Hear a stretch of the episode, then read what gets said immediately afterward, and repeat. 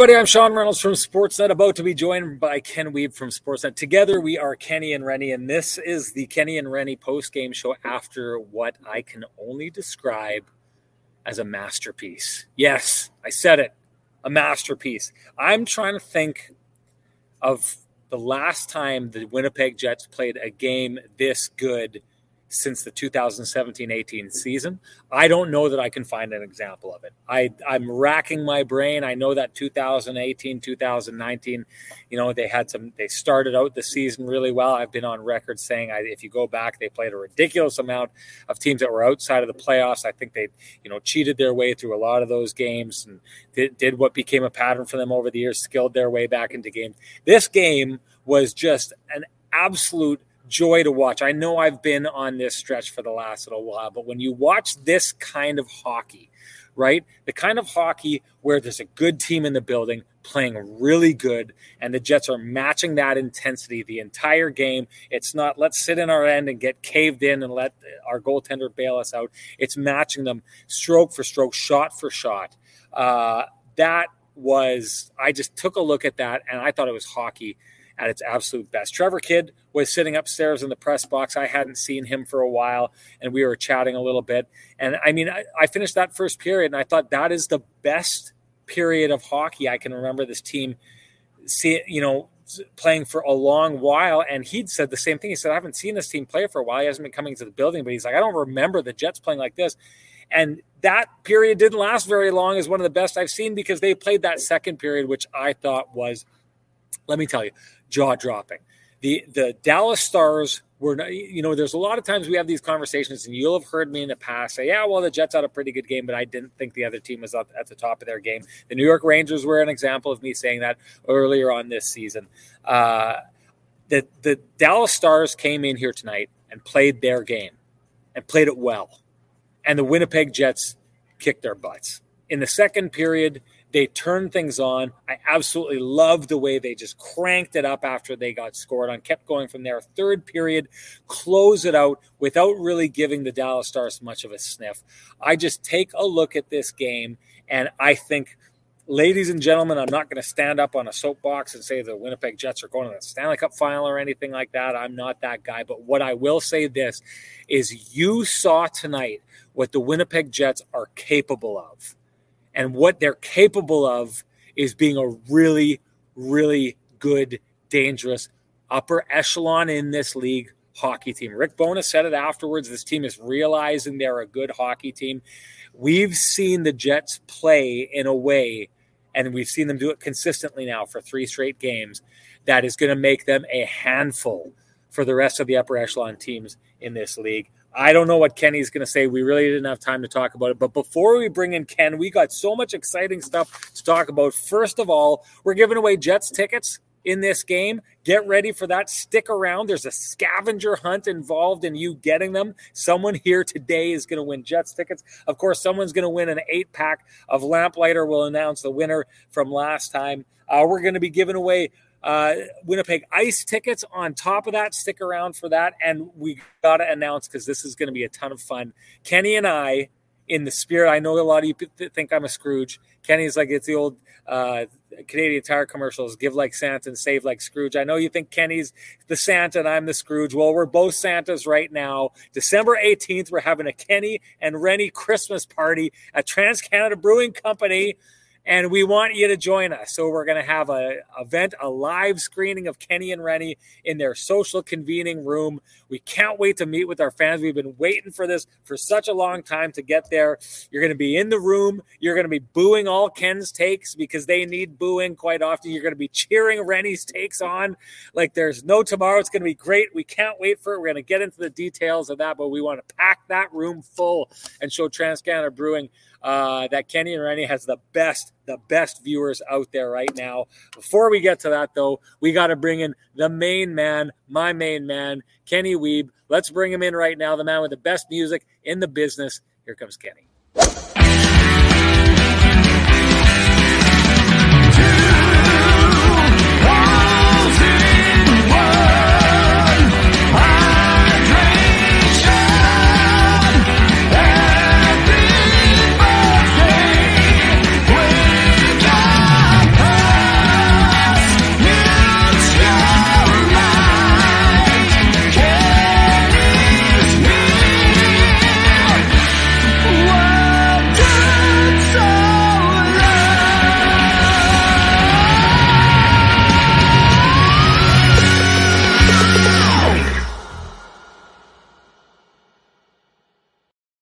Ken, so much excitement here, so much to talk about, so many giveaways on the show, so much fun stuff to look forward to, and it all happens on a day where I think the Winnipeg Jets played the best game I can remember seeing since that year that they went to the conference final. Am I out to lunch on that, or did you just witness something you haven't seen for a very long time from the Winnipeg Jets?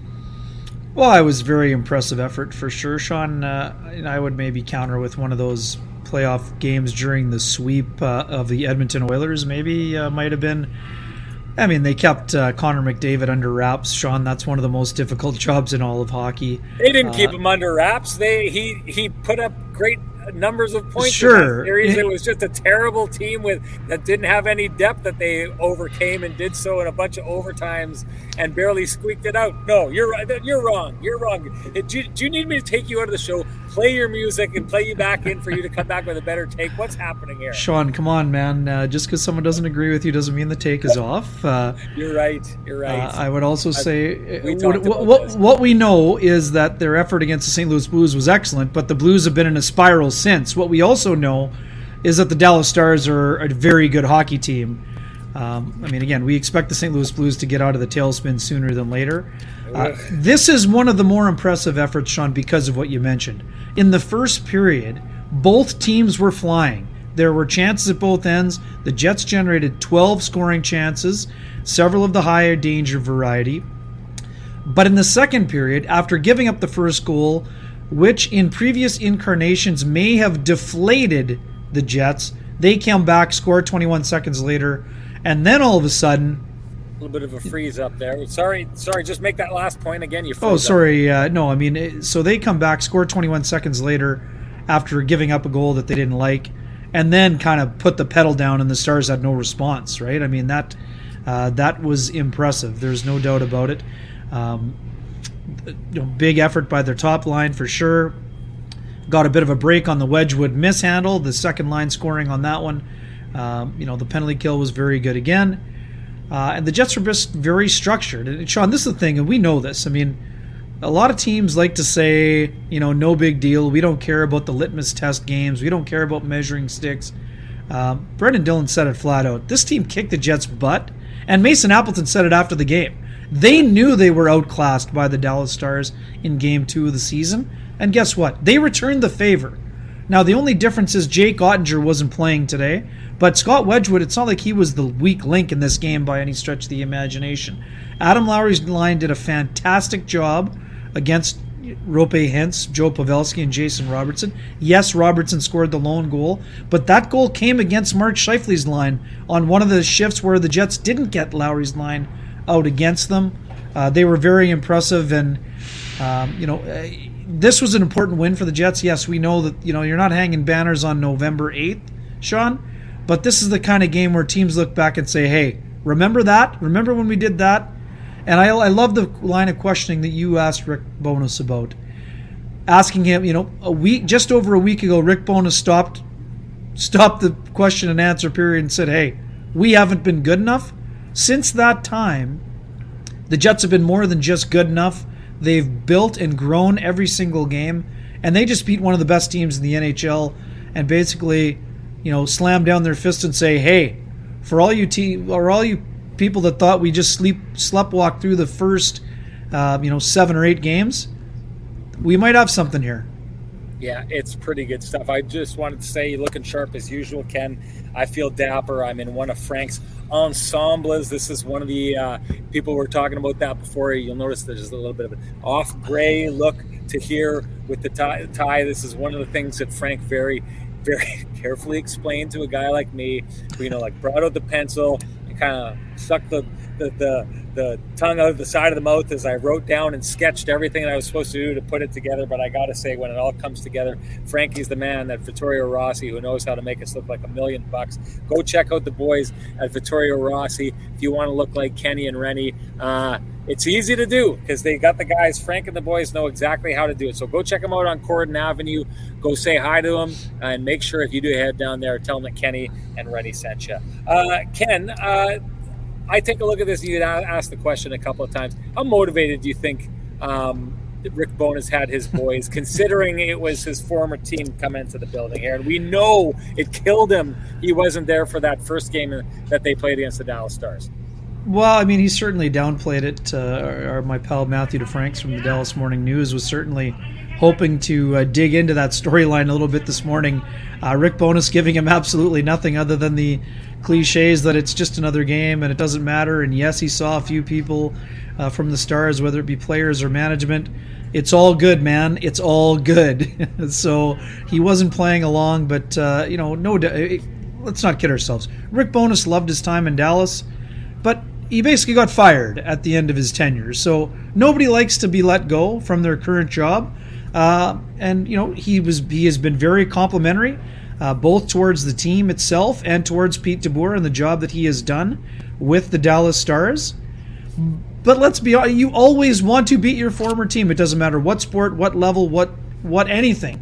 You always want to beat the team that previously employed you, whether you're a player, a coach, a scout, manager, equipment manager, trainer, water bottler, filler, anything. So there's no doubt that uh, Rick Bowness would have been fired up about this win, and and you could tell. I mean, Mark Scheifele gave a pretty, uh, you know, invigorated answer about wanting to get that win for for their head coach, especially after he missed that first visit to Dallas. Uh, and let's not kid ourselves. Rick Bowness loves the fact that these teams are going head to head for first place. I loved Rick's attitude in the morning. Embrace it. You know, people want to say, "Oh, it's only game 12, who cares?" right on. I mean, and Mason Appleton, he said after he got traded back from Seattle last year, there were a ton of games that were all only about pride. You know, so embrace. Pete DeBoer was the same way. It's only November, but the more times you get up for playing an opponent, the more important games you have over the course of the year, the more ready you should be to get your elevated level up for those games against first place opponents. So uh, I like the way they handle it on a lot of fronts. And I think it was important for the Jets because, you know, it would have been easy for them to kind of fold after giving up that goal to Jason Robertson. After kind of, I wouldn't say they owned the game, but they held a good chunk of the play in the first period, which was even.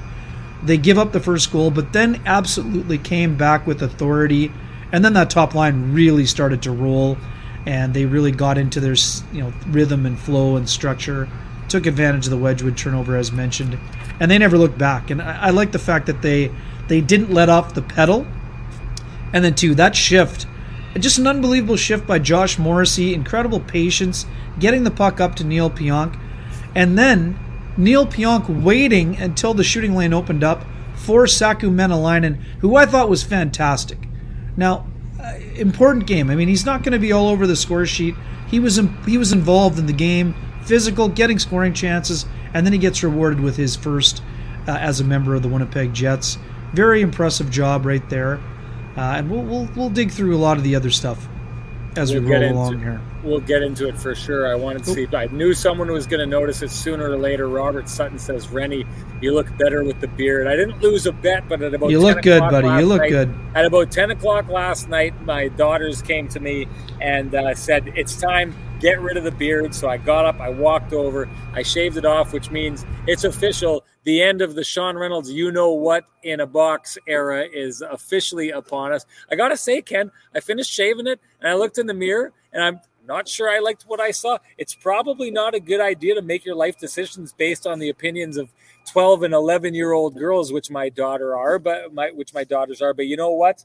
Uh, I'll do anything for my daughter. So they come to me, they tell me to shave the beard, and I do. Buddy, it. you look good. You look good. Here's, I'm going to be honest with you. I know a lot of people in the media were saying you shouldn't have done it. I, you know, appreciate you shaving the beard. Good job. Good job. Uh, I'll tell you this: so the one, the one daughter after I shaved it, I walked out. She's like, "Yeah, you probably should have kept it on." that did that didn't feel too good, but you know what? I'll ride with it anyways. Hey, I wanted to give a shout out here quickly. Blue Thunder uh, says this win is dedicated to my oldest best friend Chris of 45 years who passed away suddenly yesterday. Love you forever, Blue Thunder. Uh, we're so sorry. Um, we appreciate you being here. Uh, love for the Kenny and Rennie chat room to give Blue Thunder a little bit of love here. We've talked in the past, um, I know I've talked in the past about loss on this show. It's a safe space to do so here. Uh, we're thinking about you, Blue Thunder. Thank you for showing up and being here Uh, and thank you for sharing that with us. Uh, we're here for you. Um, let's uh, get into uh, some of the business of the program here. Lamplighter, give me an idea what your lamplighter was on the day, Ken. Yeah, a couple great candidates, and uh, I would say the setup by Mason Appleton to Mark Scheifele was the most important goal of the game because it came for that line after giving up the first goal of the game to Jason Robertson. But in terms of the prettiest goals, uh, there was none prettier than Kyle Connor. Uh, his ability to create space. Uh, he spun around. He left Tyler Seguin in in the dust, and then Mark Scheifele just. I mean, people say, "Oh yeah, you know that's just an easy tap in." Mark Scheifele has to create the space because everyone's looking around for somebody to cover, but nobody covered Mark Scheifele. The the delay by Kyle Connor and then the acceleration past Tyler Seguin to find Mark Scheifele for the backdoor tap in and his eighth goal of the year. That's my lamplighter, even though there were a ton of good candidates again this evening. All right. Well, I want to announce right now uh, In Bones We Trust is the winner of the latest eight pack of uh, Lamplighter. Uh, I wanted to announce him. And of course, you know, we give away an eight pack of frosty, delicious Lamplighter Amber Ale from TransCanada Brewing Company on every single one of our shows. All you got to do is give us your Lamplighter, your goal of the game, uh, and you're automatically entered. I've been busy chat or putting down the names already of the people who are taking part. Just do that. We'll uh, draw a number of all the people who join in, and uh, you're going to get yourself an eight pack of Lamplighter Amber Ale. Of course, if you can't wait to win one, head on down to 11290 Kenaston and go to TransCanada Brewing Company at their chat at their excuse me their tap room. You want to remember this address, people, because that's where Kenny and Rennie are going to be having their Kenny and Rennie Christmas party on December 18th. We can't wait to head down there. So get leaving us your lamplighters uh, because uh, it's one of our funnest parts of the show is giving that away. I also wanted to do the Johnston Group got you covered play of the game. Of course, Johnston Group, the Kenny and Rennie OGs. Uh, I was going to say this, Ken. I right off the bat, uh, there was that Mason Marchment breakaway, right? And um, and I texted you right away.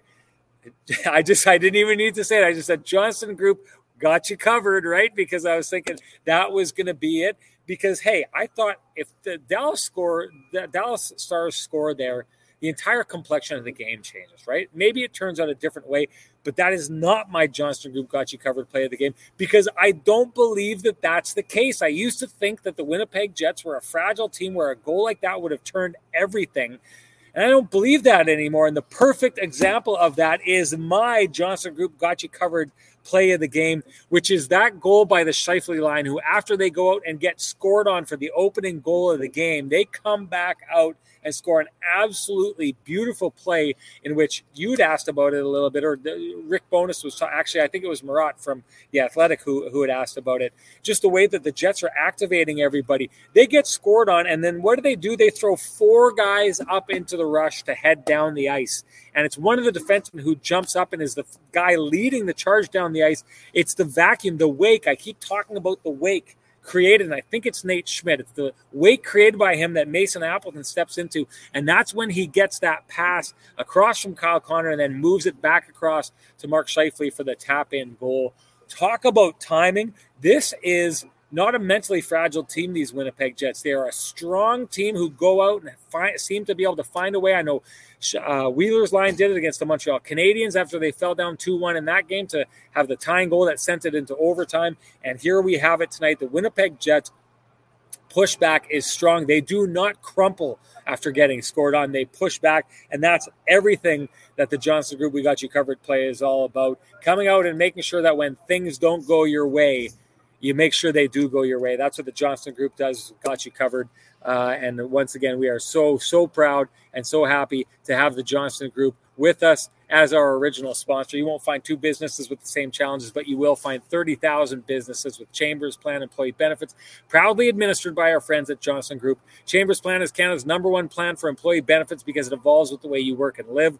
The plan is run as a not for profit designed specifically to support small businesses, and its unique pooling strategy keeps rates stable so you won't have any surprises at your next renewal. Chambers Plan now comes with professional consulting on key financial, legal, and HR issues, and Teladoc telemedicine services are included with every health option. See how Chambers Plan can benefit your business by visiting chamberplan.ca. And thank you so much to the Johnston Group for being there uh, since the very beginning with us. Uh, really appreciate them. And if you're a small business and you're looking for support, uh, go talk to them because they'll have you covered. Just like Mark Scheifele's line had the Jets covered on a night where they went down early and finished strong for the rest of the game. Uh, Ken, let's talk a little bit about. I wanted to talk about Blake Wheeler's play because I know that you talked about uh, Wedgewood fumbling the puck there. I thought that was vintage, old school Blake Wheeler, who is just faster than anyone could possibly look at that size. He goes in, creates the chaos behind the net, chips the puck back out. Cole Perfetti moves it a little further out, and it's a wide open empty net goal for Pierre Luc Dubois.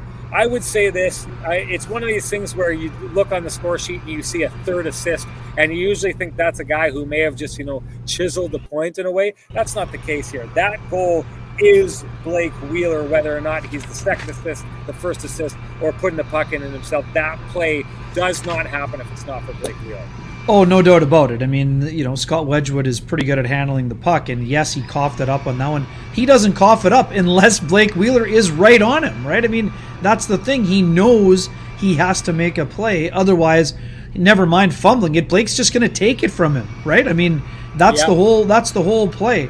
And really nice job by uh, Cole Perfetti to get that pass out in front to Pierre Luc Dubois, who is suddenly up to six goals uh, on the season. Uh, Blake, you know, sorry, uh, Mark Scheifele leading with eight, but I mean, man, Pierre Luc Dubois had a couple great, great shifts again.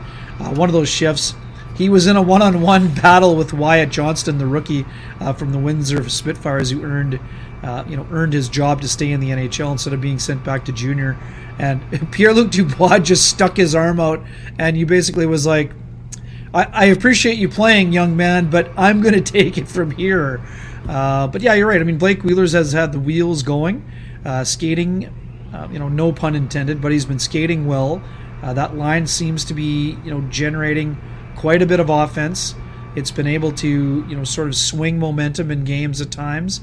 Uh, I think there have been times where Cole Perfetti needs to be a little bit more you know, look for his shot a little bit more. But man, he's such an elite passer. I am not here to question when he shoots and when he passes. Uh, and Dubois really elevated his game uh, since the Vegas game, where by his own admission was one of his worst games. Uh, that line's been really good. You're bang on. There's no doubt about it. Um, okay, we've kind of got a little bit of the call here. Someone in the chat room, uh, 999 Fry says, guys, let's talk about the tickets. Okay, let's get into it and let's talk about the tickets. We, I, I, said off the top of the show, we're giving away a pair of Jets tickets, and it's I should say we are we are doing it. We are being handed the tickets to hand over to you by our good friends at Cambrian Credit Union, uh, and we wanted to show you something, some exciting news for them. They are doing uh, a nice launch to their website and they mm-hmm. wanted to celebrate that by throwing out some Jets tickets. So we're excited about this. We have a challenge for you all. The winner of that challenge gets two Jets tickets to see the Jets play Arizona on Tuesday, March 21st. Today, Cambrian launched two new online experiences a fully redesigned Cambrian online banking. So, if you bank with Cambrian, I'm sure you've been checking that out. It's really, really, uh, it's, uh, it's a really, really user friendly experience I've found because I am a member of Cambrian Credit Union. And they've also launched a brand new website at cambrian.mb.ca. I've checked out the new website. It's streamlined, it's easy to follow your financial goals. You will see exactly what I mean when you go there. And you should go there because that's part of this little scavenger hunt that we have prepared. Now, pay attention, everyone because once I explain this, the race is on. The first person to find an image on their website at cambrian.mb.ca and type or copy and paste the URL into the chat box wins the Jets tickets. The image you are looking for is an animated piggy bank. So go to cambrian.mb.ca, explore a little bit. As soon as you find a page that has an animated piggy bank, share it in the chat room. First one to do it gets the Jets tickets. So check it out. Uh, and thank you so much to our friends at Cambrian Credit Union. Go take a look and be first in the chat room. You got yourself some ch- Jets tickets. The starter pistol has been fired and so I'll keep watching this. I want you Indeed. to take uh, tell me a little bit about. Oh, Dale Sawchuk is asking what's the URL. Just copy the address and put it into the chat room here. Okay, uh, Ken, tell me a little bit about what you saw from Connor Hellebuyck tonight. Yeah, just rock solid. I thought he was very good in the first period. I mean, yeah, I mean we know that that uh, the scoring chances were you know, at all situations. The high danger chances were 10 3. Uh, the Jets were pretty solid defensively, but Sean, the ones they gave up, you mentioned that Marchment breakaway. Boy, oh boy, uh, that was a big save. And what a sequence that was. Cole Perfetti in tight, going to the backhand. Wedgwood makes the stop at one end. Marchment at the other end, just an impressive, uh, you know, tried to go blocker side and it was stopped. But uh, again, Sean, it was interesting. I know that you were on with Hustler on Winnipeg Sports Talk uh, earlier this week. It was yesterday talking about how the goalie doesn't necessarily need to be the first star every night.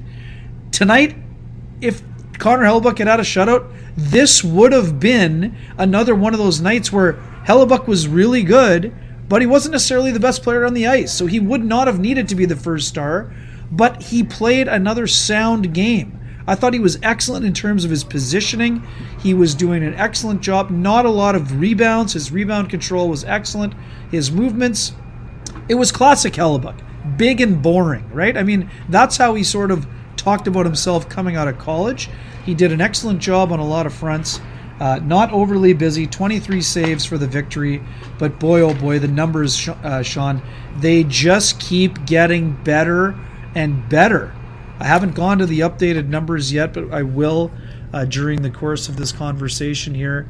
He's got to be getting close to, you know, it's going to be right at two or just under in terms of his goals against. His save percentage continues to be on the rise. Uh, he's just been an absolute force, Sean. Both you and I had him in as the oh there it is 198 goals against average and 938 save percentage. Wow, I mean these like, 924 is his best of his career and 236 is his lowest goals against average or sorry 234 but that was only 26 games. And again, this goes well beyond the raw numbers uh, for Connor Hellebuyck. I mean, he's been excellent, and he has done everything the Jets have asked of him. But the Jets also have to get David Rittich a start coming up here. I know there's a break between games. They have a back to back on the weekend. I have to imagine that even with the break here, you got to think David Rittich will get the start against the Seattle Kraken.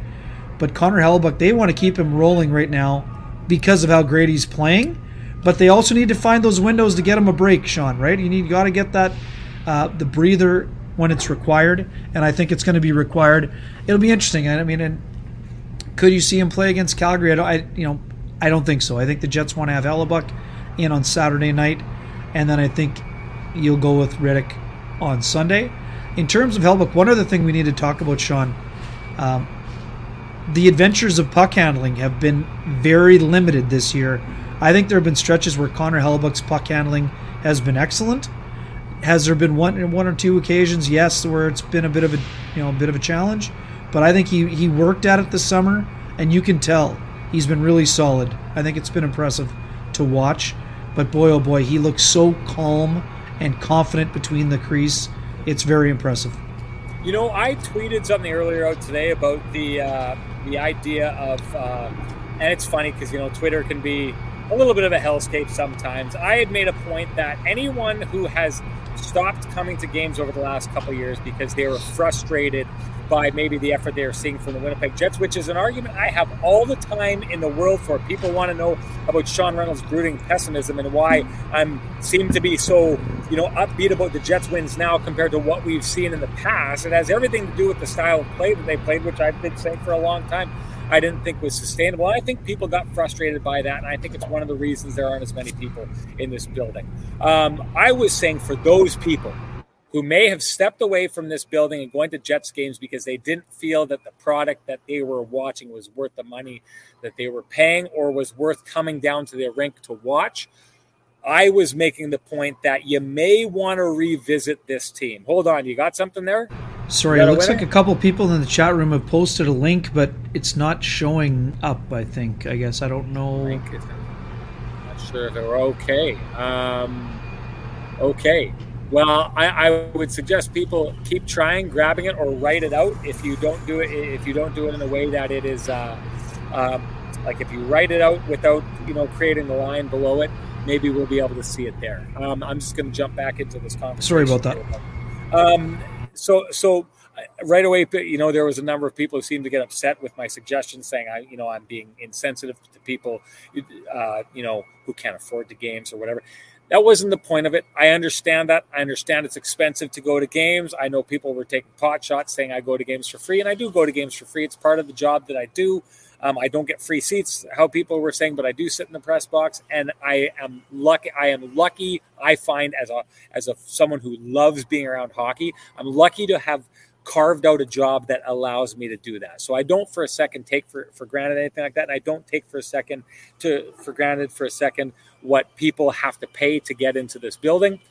That is not the point of what I was saying. The point of what I was saying, if there's a segment of hockey fans who've been turned away from this building because they didn't feel that the product on the ice was matching their expectations, I think you should probably revisit things because uh, because what I felt like I saw here tonight, Ken, was two really great hockey teams who play an honest, hardworking game who are both very skilled.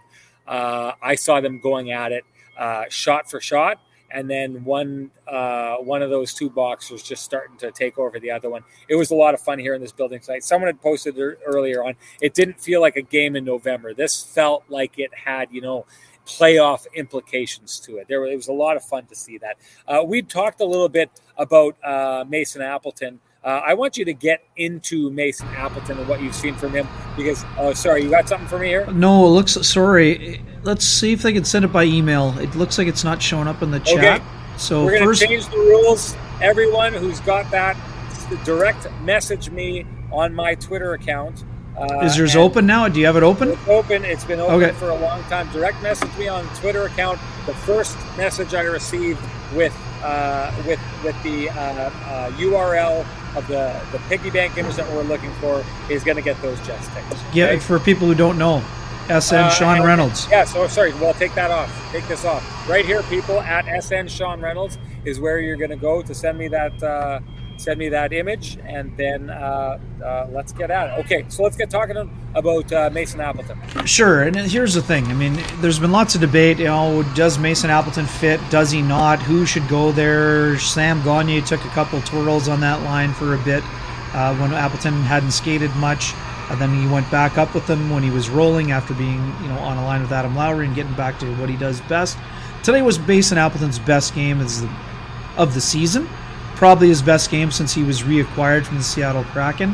What he did was do the things that he does well. Sean, this is similar. We saw this early on in, in Ad, or Andrew Copp's career, where Andrew would get a bump off the Lowry line and play on the top six. Things would go well, but then he would maybe overcomplicate his game a little bit, and then he'd go through a bit of a dry spell offensively. So Mason Appleton, Sean, anyone who's been in this situation, it's the stuff that dreams are made of. If you get bumped to play on the top line with Mark Scheifele and Kyle Connor, it, it's it's like a gift from above. But you have to remember to do the things that you do well. So today, Mason Appleton using his speed, winning board battles, getting involved on the forecheck, and then the element that we have, haven't seen as much, the passing ability. His pass to Mark Scheifele is elite. Yes, Kyle Connor gets it across to him with great vision, but Appleton finding Scheifele on the back door for the for the one one timer tap in, that's a high level pass. I mean, those are the kind of plays we saw him make as a member of the Manitoba Moose when he was the AHL Rookie of the Year. He's been used in more of a checking line role since coming to the NHL level. That is probably where he will be used and be the most successful. But today he showed a little bit of that skill off, but he got things going by getting his own game in order. His checking game, chipping pucks out, making simple plays, and that's why he was able to feel confident. And then when the puck was on his stick, he made a couple of really smart offensive plays that resulted in goals. That's you know that's why he was rewarded late in the game by getting on when the goaltender was pulled. He gets himself an easy empty netter for his first of the year. That's the kind of game the Jets have been waiting for from Mason Appleton. And Rick Bowness loved the way he played, and that's why he was out there at the end of the game uh, with his usual line mate, not the bumped up line mates, uh, because Nikolai Ehlers remains on the shelf and may be skating by the end of the week. That's the best uh, uh update Rick Bowness was able to provide on Monday. Okay. uh, I want to announce we've got a winner in our first ever okay. Cambrian competition. The winner of the Jets tickets is it's me gene.na. Uh, that would be that's the name. It's at Gianna Jets 55 is uh, the first person who got that to me. So you just uh, direct message me, uh, Gianna, if you want to do so again with uh, your email. We will set you up with your Jets tickets. And thank you everyone for taking part. You're absolutely blowing up my phone here. Uh, thank you for doing that, everybody. And now that we know that going forward, uh, it'll give everyone a leg up next time on how we get there. It's clearly a lot of people had found it. And we're just waiting for a place to send it. Uh, so I feel like it was an even playing field in that regard. Um, and uh, congrats, Gianna. Uh, make sure you get back to me because there's the next person in line. I've got everything uh, that everybody sent in. I've got it uh, time stamped on who's came first and who's came after, and so on and so forth. Uh, so there is a second place person here who we will move on to if I don't get a message from Gianna uh, claiming the tickets. Um, before we go on, hey, did you want to talk about Lou? Yeah, you bet. One of our one of our most recent sponsors. If you're if you need anything on the real estate side, if you're buying or selling, uh, check out our main man Lou Ferlin uh, from Royal LePage Dynamic Realty. Uh, you can reach him at louferlin.ca. We've got his uh, phone number available, the office line 204 989 5000, and his mobile 204 791 9971. Uh, Lou is my personal agent. Uh, and agent to many, uh, one of the best people in the business, a big community supporter, and uh, we're thrilled to have him on board with the Kenny and Rennie show here. Um, We've been talking about uh, joining forces, and we've finally been able to do so. So, yeah, if you're looking for anything buying or selling, uh, Lou Ferlin is the man for the job. Yeah, you betcha. And let's close this out. I just want to say this uh, Gianna has already claimed, she's already sent me everything like that. So the tickets are off the table. Great job. Thanks, everyone, for taking part in that. Wow, that blew up really quick, uh, which is great stuff. Thank you so much to Cambrian for giving that away. And before we do shut things down with our sponsors here, I want to just give a, a shout out to Homefield for the dig deeper um, comment to the game. And you know what? I know exactly who this is going to, Ken. Uh, I'm going to send this uh, to Blue Thunder because uh, I honestly think you know it takes a lot of courage to bring this kind of stuff up and have these conversations. I think these are the kind of conversations that need to be put out there. Uh, and I just admire the heck out of Blue Thunder for coming here and telling us about his best friend Chris uh, of 45 years, who he lost. He brought it into this space, which we know is a safe space because the Kenny and Rennie chat room. Well, let's be honest, Ken, they are awesome. We have just we are so lucky to have the people that we have in the chat room, and we know they handle this kind of stuff uh, great. But it takes it takes courage uh, to be someone like Blue Thunder who comes out and has this conversation. So thank you so much again for sharing that with us, Blue Thunder, and thank you, Kenny and Rennie chat room for handling that so well. Um, where do you want to go from here, Ken? I'm going to give you the open floor because uh, I, I want to kind of bounce off of whatever it is you have to say. Yeah, quick one. Uh, I just want to touch on the defense quickly. I mean, we've been talking so much about, uh, you know, Ken, that you know Rick Bowness right on day one of training camp saying they wanted to go from 24 goals to somewhere in the 40s. Well, uh, again, it wasn't a goal today, but the defense involved again both Josh Morrissey and Neal Pionk chipping in assists on the goal by Saku Maenalanen. Uh, you know, Morrissey now up to 12 points in 12 games, yeah. uh, just having an exceptional start. Uh, I think it's been very impressive. And staying on the defense just for one second, I mean, Dylan DeMello very active again today. Uh, a quick one on Dylan Samberg. He had a couple of puck touches that were a little, you know, not the best for him out of the gate.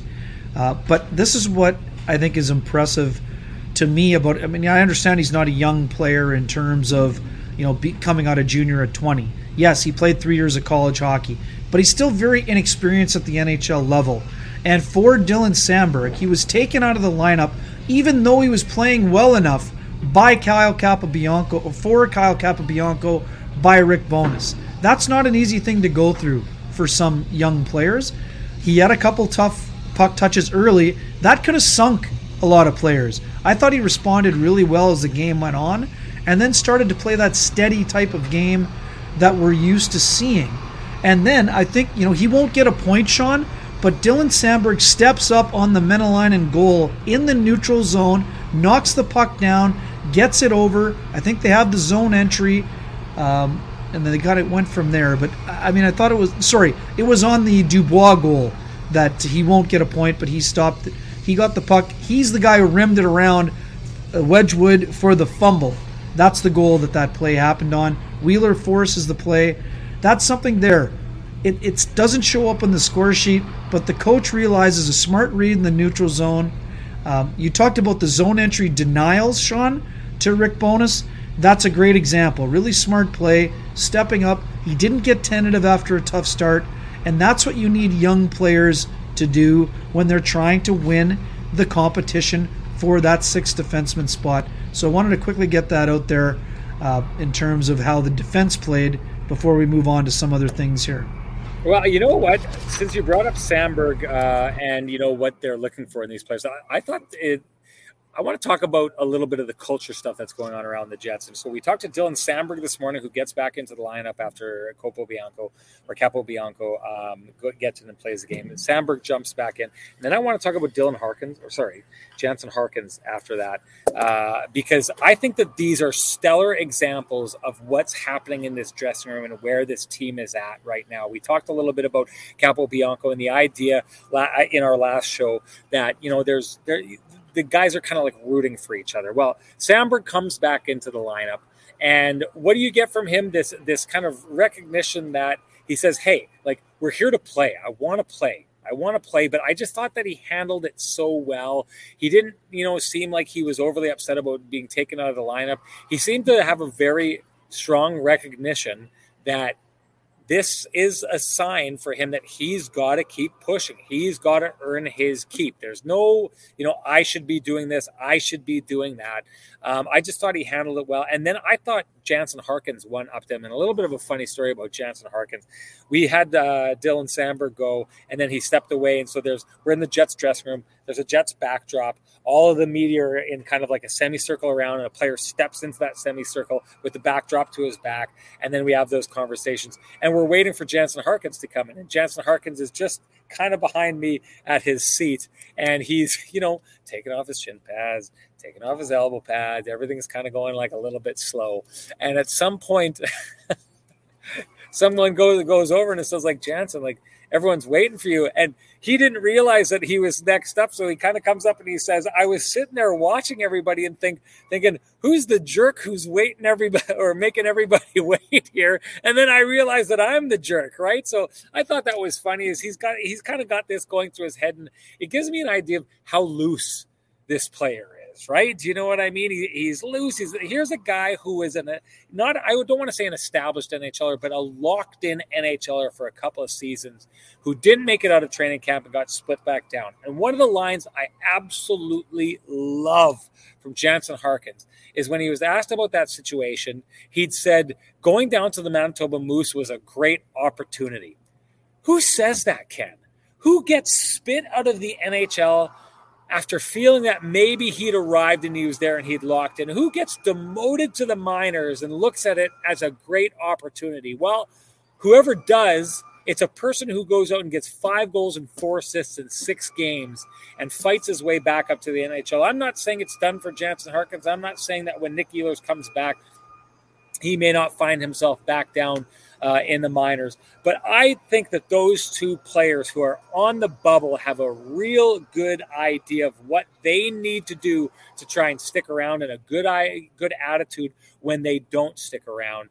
And I just think that it is just more examples of the culture that's been established in this room under Rick Bowness. I'd said it earlier on. In Bones We Trust had uh, had said yay for winning the Lamplighter eight pack. Uh, you'd ask the question. You got to DM me just like everybody else was with your information, your full name and uh, and your email in order to claim that. But I, I, think it's fitting on a night like this that In Bones We Trust wins the Lamplighter 8 pack, Ken, because there is so much reason to trust what is happening here with Rick Bowness and what is happening with this team.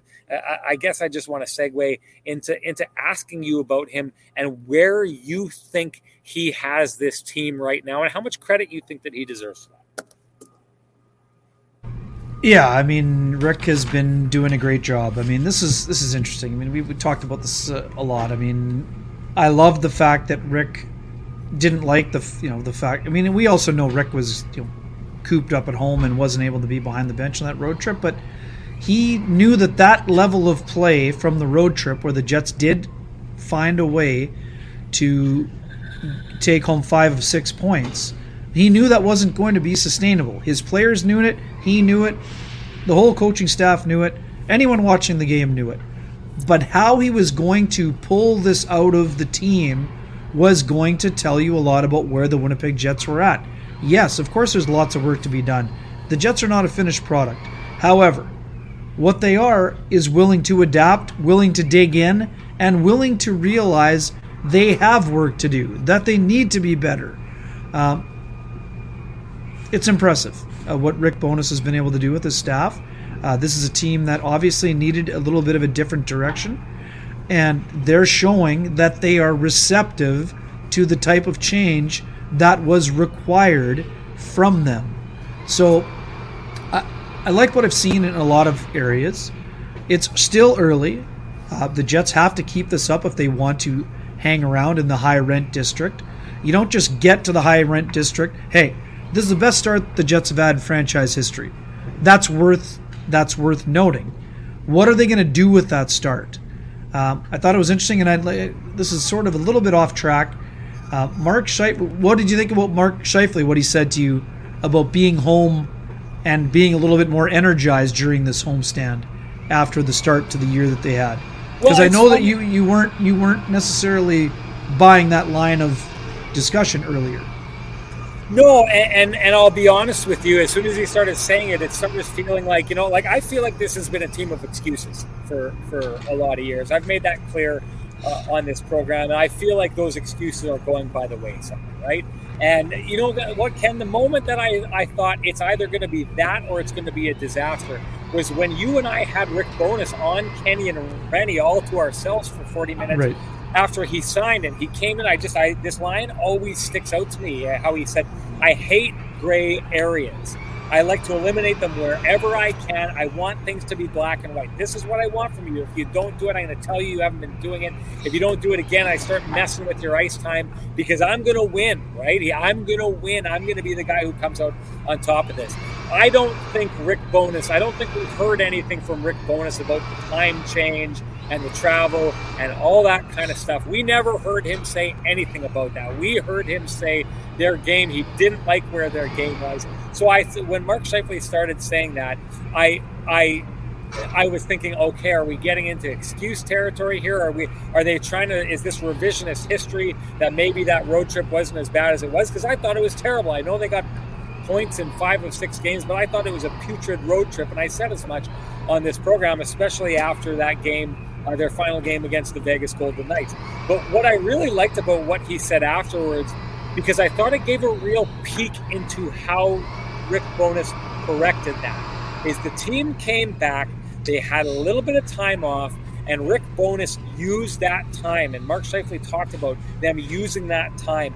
I like how what I envision or what I take away from that was Rick Bowness came back and he said, "Listen, this was not good enough, and here's why it wasn't good enough." And he gave the Jets very specific examples of what was okay with their game and what wasn't okay with their game. And then he turned around and he said, and this is how we're going to handle it. We've got this much time. We're going to go work on this. On this day, we're going to work on this this day, and that's going to lead us into the Canadiens game, and we're going to play that game, and we're going to be better. Because I remember him saying that we're going to be better than the, than we were, and they were. And then they took the time that they had after that game to build on it, and then all of a sudden they come out of that and they win four nothing over uh, a very spirited Chicago Blackhawks team. I know they're not the most skilled, but I thought they played the right way. And then they took the time off they had after that, and they worked on more and more, and they built and they built, and that's what it's what it's turned into. A, a lot of them weren't really biting on how much better they got over those last three games, but that's what I see, Ken. I don't know what you see, but I see a team that that went from that game in Vegas to that game in Montreal, which where they're they're a remarkably better hockey team, to that game against Chicago where they were better, to this game tonight where I'm saying it again, that to me was a masterpiece. And it was the best game I can remember seeing the Jets play since the year they went to the conference final. Uh, I don't know if you agree with that. I think we kind of talked about this a little bit off the top of the show. But what I liked most about Mark Scheifele's answer was I thought it gave us a peek into Rick Bowness's process and how he is able to steady a team, use the time that he has to address very specific issues. And this is what it looks like when he's able to do that. Take his time, use those specific, you know, address those specific issues. And that, from what I see from that, a team gets better and better and better. And here's where I think that's going to pay off, Ken, is in the playoffs. And we talked about this when Rick Bowness first started with this team. I personally saw one of the reasons I liked the Rick Bowness hiring, and I said that from the very beginning. I know people were attacking certain, you know, some people were attacking people who liked the decision. I liked it from the very beginning because I saw Rick Bowness go to the Cup final with the Dallas Stars, and I saw him make in-series adjustments that really paid off for his team. This is what it looks like, Ken. The Winnipeg Jets, when they get to the playoffs, have a coach who can very easily address what he likes about his team's game, what he doesn't like about it, and he can build a plan and use the time that he has to make a team better. I think that's what we saw over these last three games, and I think Mark Scheifele's comments were a peek into that process from the player's point of view. Yeah, and a quick one here. And like I said, I'm not making an excuse for the Jets, and I'm not going on to the time zone thing, but what I am saying, and what is a fact, Sean, it, there is no disputing this. When the Jets played their worst hockey, they were not practicing. So I don't think it's a coincidence that they've come home and had a break in the schedule for a team that is looking for structure, is looking to be more aggressive, is looking to make better reads. It's not a it's not an accident that in a week where they have, you know, more time between games and aren't playing 3 and 4s in the Pacific time zone, that they look fresh, that they look structured and that they can make a team like the Dallas Stars who made them look incredibly slow in game two, they've turned the tables on them. But that doesn't happen without A, getting refreshed, and B, a player's willingness to accept the teaching that is happening from the entire coaching staff. You know what? I just got on here and talked about how much I hated excuses over the last couple years, and you just dropped a whole bunch of excuses in this show, Ken. I don't know. It's not an excuse, Sean. Sean, I'm not buying it it's not a surprise that the Jets played so poorly in both games against Vegas. They had not been on the ice except for game action.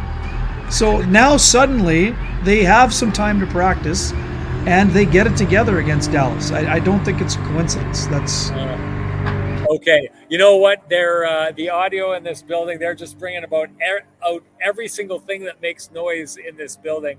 Uh, but that's okay. We're going to power through because I want to have a conversation. I know, and I think this went well, kind of a big idea conversation. The last show, we talked about Paul Maurice, the effect he had on this team. And I wanted to, you know, make the point that what you're seeing right now from the Winnipeg Jets is there's a lot of capabilities that they have and inherited from Paul Maurice that under the structure of Rick Bowness, I think is going to make them a very dangerous team, despite the fact that, you know, I do think that a change was needed from Paul Maurice and maybe uh, that kind of dovetails into this conversation here because maybe a change was needed a long time ago. But I think with that, we should have a conversation for the last 10 or so minutes of the show, Ken, about Kevin Cheveldayoff. Because the line about Kevin Cheveldayoff coming into this year was that he basically ran it back. He didn't do anything over the offseason. Now, whether or not that was purposeful or he had this overarching plan the whole time, the one thing that I think that we have to have because no one's talking about Kevin Cheveldayoff right now because there's not a lot to talk about other than the fact that the roster that he told us whether or not he tried to change it in the offseason, and I believe he tried to change it in the offseason and wasn't successful in doing so. So they this may be success uh, from not being able to do what he was trying to do. But you do have to go back and give credit to the idea that even if he's running it back or not, this is the squad that Kevin Cheveldayoff built. And I had said this last year heading into the offseason. I think Kevin Cheveldayoff wanted to see what this team looked like under a different coach before he decided to blow things up. And he goes out and he hires the coach that looks to be getting the job done. For all the people who are hating on Kevin Cheveldayoff heading into the season, Ken, what should be said about Kevin Cheveldayoff and the role he has played in the success the Winnipeg Jets are having right now? Well, I mean, what we know is that Kevin Cheveldayoff was trying to make some moves in the summer that maybe didn't come together, but we also know uh, those moves didn't necessarily include the majority of players that are part of the core group that are still the, the core of this team moving forward. Uh, what what do we know about the core? Uh, Mark Scheifele playing probably his best hockey of his career uh, in terms of two-way play. Uh, yes, there have been some jokes about you know Mark Scheifele being in the Cy Young leader with eight goals and one assist, but the biggest question about Mark going into this year was how would the two-way game be, and the two-way game is improved. Um, in terms of uh, Kevin Cheveldayoff made some moves around the periphery of the roster. Uh, that includes bringing back Saku Maenalanen. Uh, that includes, you know, Sean. I was in the hallway in Banff. The Jets had had their last practice. Uh, they were getting ready to go home, waiting for the waivers to come through, and Elliot Friedman, our colleague, um, tweeted out Jets claim Jonsson Fjallby. Who's Jonsson Fjallby? I mean, that literally was what the in the hallway. That's what the report. We looked at each other and we're like, Jonsson Fjallby from Washington. Is he a forward? Is he a defenseman? Who is he? Well, what he is is Brandon Tanev light, basically, Sean. So that's a smart identification by the Jets pro scouting staff, right? So is he going to give you a lot of offense? No. Is he going to give you some speed and some disruption on the forecheck? Absolutely yes. Um, yeah, I mean, do the Jets want to run back the same defense core? I don't think so. But right now they are. And right now, due to some circumstances, Dylan Samberg is in, Ville Heinola is out, but they've made a switch on the back end. So, you know, in terms of David Rittich, still early. I mean, he had one bad period against Vegas and probably four or five good periods outside of that. Can he give you what Eric Comrie gave you last year as a member of the Winnipeg Jets? I'm not sure. But what we know is, so far, David Rittich has won one and lost one. And outside of one bad period, he's done the job of a backup, which is give his team a chance to win. I mean, are the Jets a finished product? Are they done tinkering with the roster? I don't think so. Sam Gagner. We have to mention Sam Gagner. Sam Gagner was one of the not last players signed, but he was a late signing. Uh, if Sam Gagner didn't sign with the Jets, he may have had to take a PTO. I heard you say this uh, one other day, I think. So, yeah. yeah. I mean, Sam Gagner, yes, he's playing on the fourth line, but Sam Gagner has been an effective player. Right now, Sam Gagner is on the top power play of the Winnipeg Jets. Yes, some people would like to see Cole Perfetti in that spot, but right now, Sam Gagner is giving the Jets quality minutes. So, did Kevin Cheveldayoff make a big blockbuster trade like we expected them to? No, he didn't. Uh, should he be applauded for that? Should he be ripped for that? I mean, again, the proof is ultimately in the pudding. Sean, this is 12 games. I don't think that Kevin Cheveldayoff's doing walking around his office doing fist pumps and victory laps saying I showed those guys. But what we do know is that there were some subtle moves that have paid some immediate dividends and the most important thing Kevin Cheveldayoff said to the media during the offseason is that his belief was that there is a seismic shift with the hiring of Rick Bowness. And yes, it is 12 games and it is a small sample size, but all of the proof is that Rick Bowness has made a seismic shift with the coaching staff he brought in, despite missing time due to COVID. Rick Bowness is having an impact on this group. And Sean, when we come to receipts, I told you something you didn't agree with in one of our first shows. Yeah. I told you that Rick Bowness told Kevin Cheveldayoff, I can win with this group. And right now, that is sort of proving to be the case. It's early, they have a lot of work to do, but I think that was part of the decision making process. And I know, again, this the situation with Ville Heinola is not nearly over with. But if Rick Bowness thought Ville Heinola was in his top six to start the year, he would be in the top six. So right now, the Jets are getting results without Ville Heinola. I think we'll see Heinola as the season progresses. But right now, I mean, to your original question, Kevin Cheveldayoff made some nice moves on the periphery of the roster that are paying some dividends right now. And ultimately, we'll see where that takes the Winnipeg Jets. Do I think Kevin Cheveldayoff is still looking to improve the Winnipeg Jets? Absolutely, I do.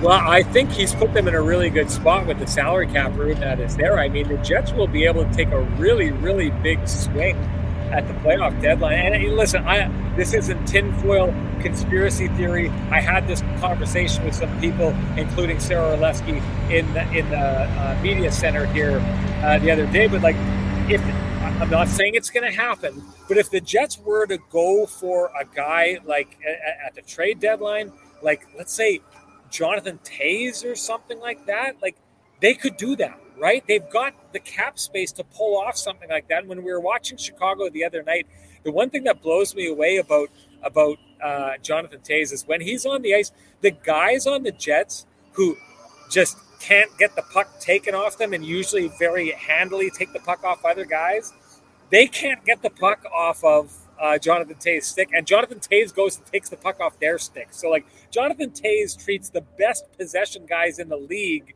as though they were, you know, just mere mortals or bottom of the the the, the lineup NHLers. So, like, I, I know I'm throwing this out there. Uh, I'm not saying that it's going to happen, but Kevin Cheveldayoff has put this t- team in a position where that can happen.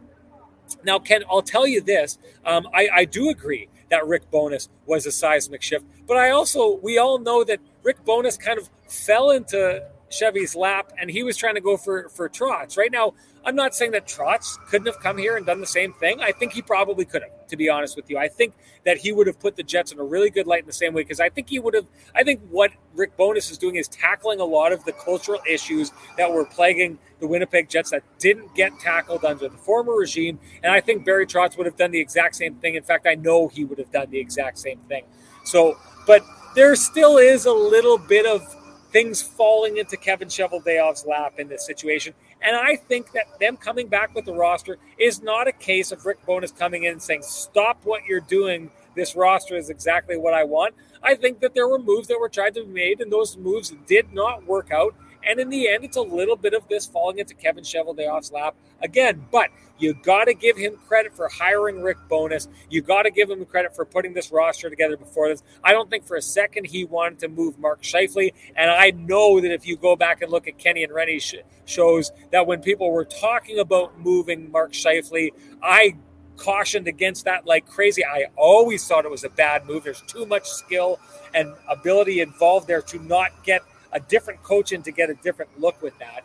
So, so I'll say this: this is a lineup and a nucleus that I think Kevin Cheveldayoff believed in for a really, really long time and has believed in, and they're here because of that. So I think all the people who were kind of hating on Kevin Cheveldayoff have to say have to kind of take a step back and say he has put together a really good roster here. But a point keeps being made over and over and over again in the chat room and it, it should be pointed out. Look at Jason Eastwood here says Bowness was a great hire, but we'd still have Maurice behind the bench if it was uh, up to Chevy. He never fired him. I'll say this if we take a look at what happens here, and if Bowness does special things with this roster, that for the most part, you know, the defense is one that we saw last season that didn't, you know, on a team that didn't perform well. The goaltending is Kevin Cheveldayoff, you know, from putting it back together, and the nucleus of this team, you know, the, a lot of the special stuff that we saw happen here tonight is Kevin Cheveldayoff putting this together. I think you've got to give Kevin Cheveldayoff a lot of credit where things are right now, and he's built a roster that could succeed, a roster that he believed for a long time could succeed. But it highlights what is looking like an egregious error that he made that fans in this town have been screaming about for a long time if Rick Bowness does something special with this roster this year, it just points to the fact that Kevin Cheveldayoff should have done something about the coaching staff a long, long time ago. And I agree with this take. Paul Maurice moved on of his own accord. He wasn't moved out by the Winnipeg Jets co- coach, uh, excuse me, management. Now, maybe by the end of the year they would have done that. But if the Jets do something special, and if what we see right here continues then what it means is this change needed to be made a long time ago, and that wasn't done by Kevin Cheveldayoff. So give him props for the roster he's put together. Give him criticism for not getting to a Rick Bowness type coach before this to see what this roster was more capable of. That's where I land on this. Do you have a retort before we move on? No, let's give away those uh, Winnipeg Ice tickets uh, before we, we, wrap go. up the show here. A big win for the. Speaking of hockey teams playing well, the uh, Winnipeg Ice knocked off the previously undefeated Red Deer Rebels. Uh, three to one this evening at the Ice Cave at the Wayne Fleming Arena. The rematch is Wednesday night for those who aren't listening live and who may be checking it out on the podcast. Uh, we have two sets of two tickets available.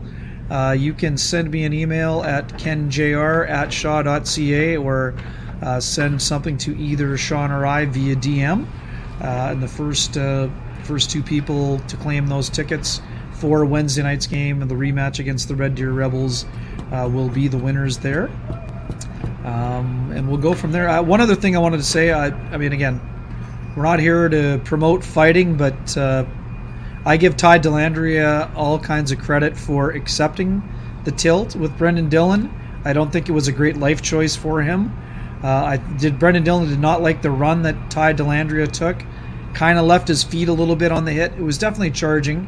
Uh, may have left his feet. May have just been. Uh, yeah, Dale, that's a wake up for Dale You're Sawchuk, Dale. buddy. Yeah, give him a wake up. Yeah, that's a wake up, Dale. We it appreciate was, you being here, Dale. But uh, both Sean and yeah, this we is an endorsed maneuver. Yeah, right from the first start, right from yeah, the beginning. Yes. No doubt about that.